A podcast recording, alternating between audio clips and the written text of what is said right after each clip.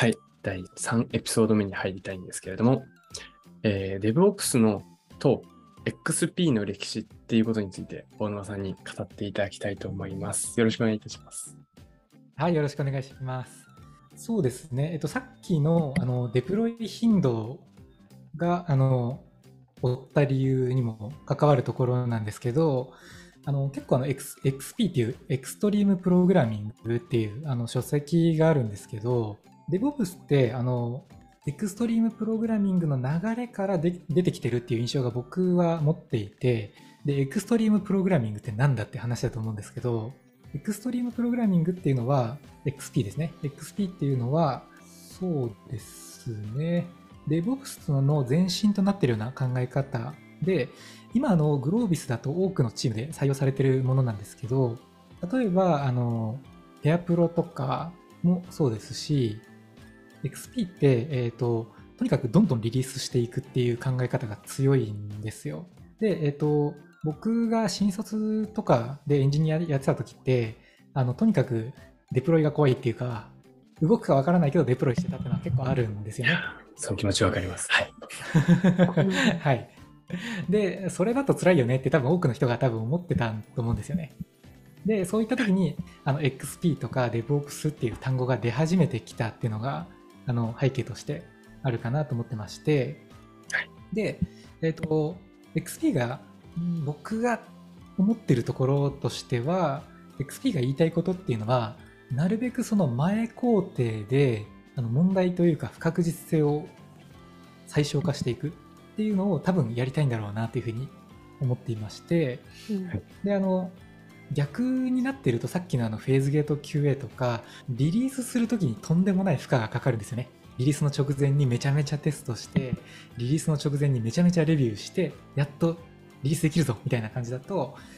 まあ大変なんですよね。そこで問題が起きたらリリースできなくて伸びちゃうとか、になってくるので、じゃあどうしたらいいんですかって多分みんな考えたときに、そうならないように、その、えっ、と、重厚なレビューとかを先になんとかできないですかっていうふうに考えたら、そういう XP とか DevOps みたいな考え方が出てきたんじゃないのかなと思っていて、例えばあのエンジニアの方だったら多分経験してるかなと思うんですけど、あとまあ自分で普通にビジネスやってた、ビジネスパーソンとして生きていっても、まあ、生きていても、あの、こういうことってあるかなと思うんですけど、頑張って作ったものが、あ、全然コンセプト違うよって言われたことが、なんか誰しも一回はあるんじゃないかなと思うんでよねますす。。うん。僕もなんか新卒の時とか特にあったんですけど、あの、2日ぐらい頑張って作った資料とかコードとかを見てもらって、もうなんか5分ぐらいで、あ、これ全然もう方向性も違うし って言われちゃうと、それもっと早く言ってよっていうふうに 思うと思うんですよ。で、その、えーと、そういうのってフィードバックループっていう言葉で、あの、動いてみてフィードバックをもらうっていうフィードバックループっていうのがあると思うんですけど、結局その XP とか DevOps がやってることっていうのは、僕としてはそのフィードバックループをどんどん短くしてどんどん回すっていうことで、精度を上げていく。つまり戻りが少なくなるっていうのを目指してるんじゃないじゃないかなと思ってます。で、その戻り、今の僕の話で言うと2日かかってやった資料があの無になってしまったら2日意味なかったっていうことなんで2日間の戻りがあるわけですよね。だけど実際には、えっ、と、パワポでも何でもいいんですけど、作るときに、あの、まあ、こういうコンセプトでいきたいと思ってますっていうのを、まあ、10分ぐらいで書いてみて、これコンセプト合ってますかって言ったら、コンセプトは絶対あのブレないですよね。上場と合ってるって確認できてるんで。で、多分コードを書くときも同じで、あの、やっぱエンジニアリングっていうのは、えっ、と、抽象的な状態から具体に落とし込んでいくっていう作業なので、そのブレをなくしていくっていう作業なんですよね。で、そのブレをなくす、ブレがあるところが戻りやすいっていうのが多分性質としてあるはずなんですよ。なんでそのブレを最小化していくにはどうしたらいいですかっていうので、あの、例えば5日間開発して、最後にレビューして、コンセプトが違ったらもう5日間戻っちゃうんで、でそれだったら、もう1日目にペアプロとかモブプロとか、あの方向性合わせたりみたいなのを最初にやるっていうことで、少なくともコンセプトはブレてない。その詳細な書き方とか、そのコードのコードの書き方がずれることはあるかもしれないですけど、それはそんなに直すの時間かかんないと思うんですよね。うん、っていうところのフィードバックループをいかに早くするかっていうのが結局やりたいんだなっていうふうに思ってます。で、しかも前の工程でっていうのが一番重要かなと思ってますね。はいあれですね、不確実性を小さくするのと、そのフィードバックループで、えー何回もフィードバックもらって、その度に不確実性がちょっとずつ小さくなっていくっていうのが、えー多分やりたいことっていうことですね。あ、それはハウですか？はい。うんうんうん、まさにそうですね。うんうん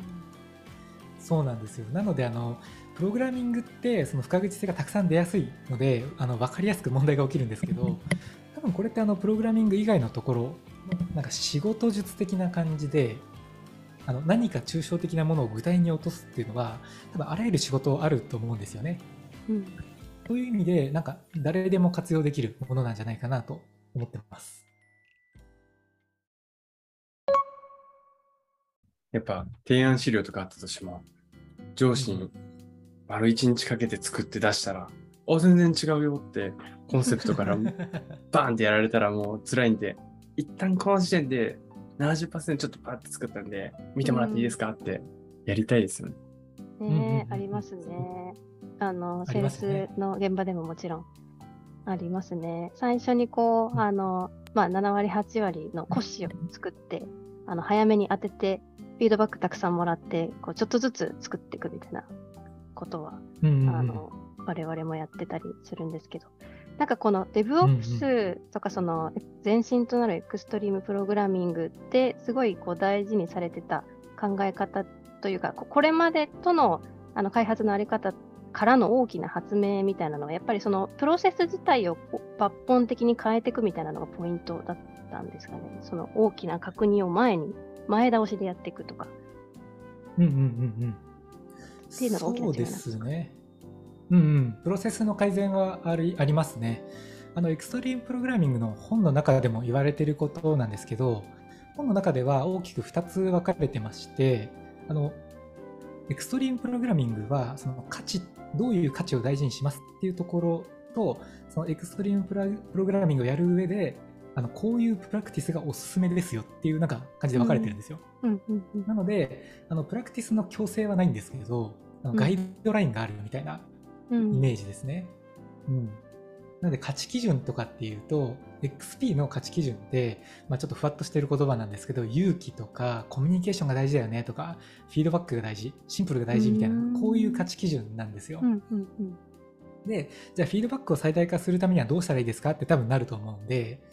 で、XP の、あの、こういうプラクティスがあると、や、やると割といい感じに進むぞっていうガイドがある。まあ、ただそれはでも従わなくてもいいし、なんかより良いややり方が見つかるんだったらそれでいいと思うっていう感じに僕は受け取ってますね。うんうんうんうんはい。ありがとうございます。それでは一旦いいところに来ましたので、えー次から、えー第4エピソード目にちょっと続きを活かしていただいて、一旦切りたいと思います。